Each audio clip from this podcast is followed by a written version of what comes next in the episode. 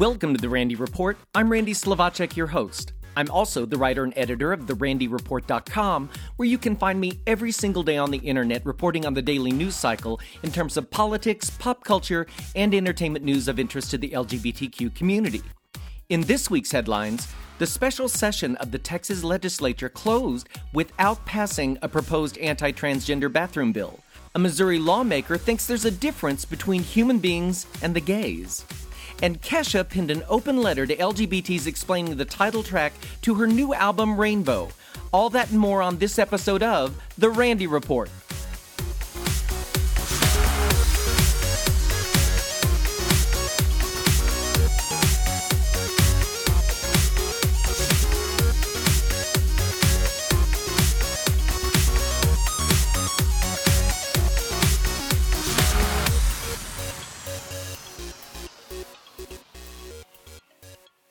The special session of the Texas legislature has ended, and as it is now history, so is the proposed anti transgender bathroom bill. Although the legislation known as Senate Bill 6 passed in the Senate, the bill was never even considered by the House. The legislation included restroom restrictions for transgender people in public schools and local government buildings, along with several other anti LGBTQ provisions. SB 6 would have required students, staff, and visitors in public schools to use the restrooms and other single sex facilities matching the gender on their birth certificate or an ID issued by the Texas Department of Public Safety. And would have put the same restriction on those facilities and buildings overseen by local governments. Additionally, it would have also overridden any local ordinances throughout the Lone Star State that would allow trans people to use the restrooms of their choice. Governor Greg Abbott and Lieutenant Governor Dan Patrick led the charge to make it a priority in the special summer session, but the bill was strongly opposed by LGBTQ activists, clergy members, law enforcement, and several major corporations that have operations in Texas. Moderate Republicans concerned about economic consequences, including House Speaker Joe Straus and Representative Byron Cook, chairman of the House State Affairs Committee, opposed the bill as well. Straus refused to assign SB 6 to a committee, and Cook declined to hold a hearing on the bill in his committee. In public hearings held during the regular session this past spring, the number of people testifying against the bill far outnumbered those speaking in support of it. This is a win for the good guys, folks. Astonishingly, there is a Missouri congressman who believes there is a distinction between human beings and people who are gay. In Missouri, citizens can legally be discriminated against based on their sexual orientation. During a debate over proposed legislation that would protect the state's LGBTQ community from discrimination, Missouri State Representative Rick Brattin said on the floor of the House When you look at the tenets of religion, of the Bible, of the Koran, and other religions, there's a distinction between homosexuality and just being a human being. Hmm. That comment left a lot of people scratching their heads, but this isn't Brattin's first trip to Crazy Town. You may recall he was one of the anti abortion congressmen who tried to establish a differentiation between rape and legitimate rape, whatever that is, during consideration of an anti abortion bill he proposed. Thankfully, all of this went down without any passage. Crazy Town, folks. One of my favorite awards nights of the year is the always diverse Kennedy Center Honors, the annual fundraiser for nonprofit performing arts that celebrates artists in the fields of music, theater, literature, and dance.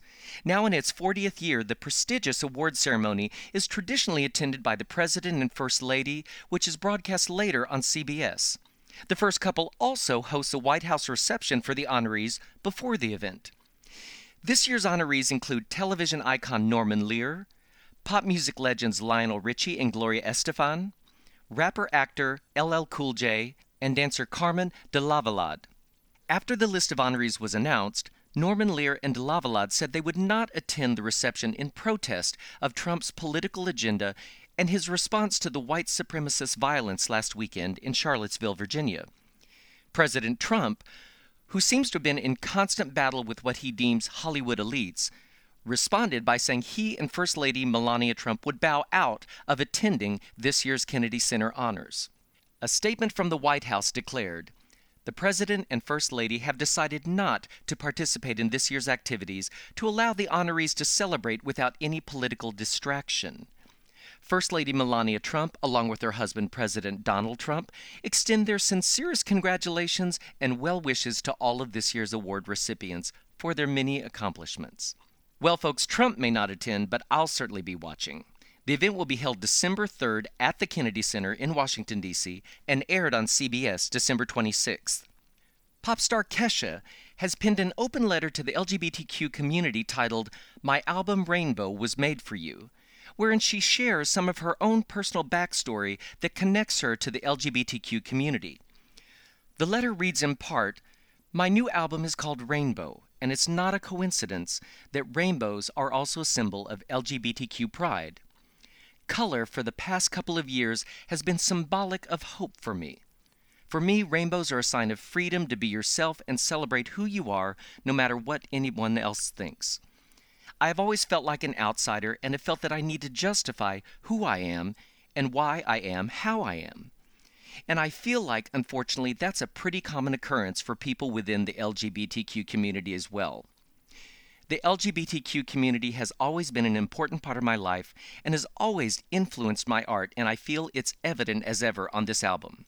That's why I have rainbows painted all over my body and my house and everything else, because rainbows inspire so much joy and hope and light and happiness. And I hope the LGBTQ community identifies with my album Rainbow because it was made for you. That brings me to the end of this abbreviated episode of the Randy Report. I'm currently knee deep in rehearsals choreographing a terrific production of the Broadway musical Sister Act at Sacramento Music Circus. I've never done the show, and I'm finding it extremely funny, and I'm loving the songs written by Oscar winner Alan Menken, who gave us tons of great musicals, including Beauty and the Beast and The Little Mermaid. You may recall the Whoopi Goldberg movie that inspired the musical. In the musical, a Philadelphia singer witnesses her boyfriend murder a man, and she hides out at a convent with nuns. Along the way, she and the nuns discover they have much to teach each other. As someone whose life is very much about chosen family, I find the show powerful and emotional. If you happen to be in the area this week, we open on Tuesday and run through next Sunday. Thanks for listening to this episode of The Randy Report. If you enjoy the podcast, make sure you click the subscribe button on my page on iTunes, and then every time I upload a new episode, it'll be sent straight to you automatically. And remember, you can find me every single day on the internet at therandyreport.com, where I report on the daily news cycle regarding politics, pop culture, and entertainment news of interest to the LGBTQ community. I'm going to close with a little bit of Kesha's anthem written for the community titled Rainbow. Thanks for listening, folks. See you next time. Found a rainbow, rainbow, baby, trust me, I know life is scary, but just put those colors on, girl. Come and play along with me tonight. I'd forgot how to daydream, so consumed with the wrong things, but in the dark, I realize this life is short. And deep down, I'm still a child. Playful eyes wide and wild. I can't lose hope. What's left of my heart still made of gold. And I know that I'm still fucked up. But are we all, my love, darling? Our scars make us who we are.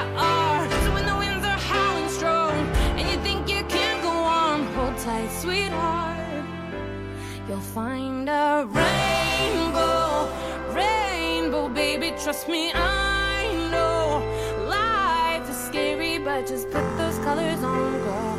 Come and play along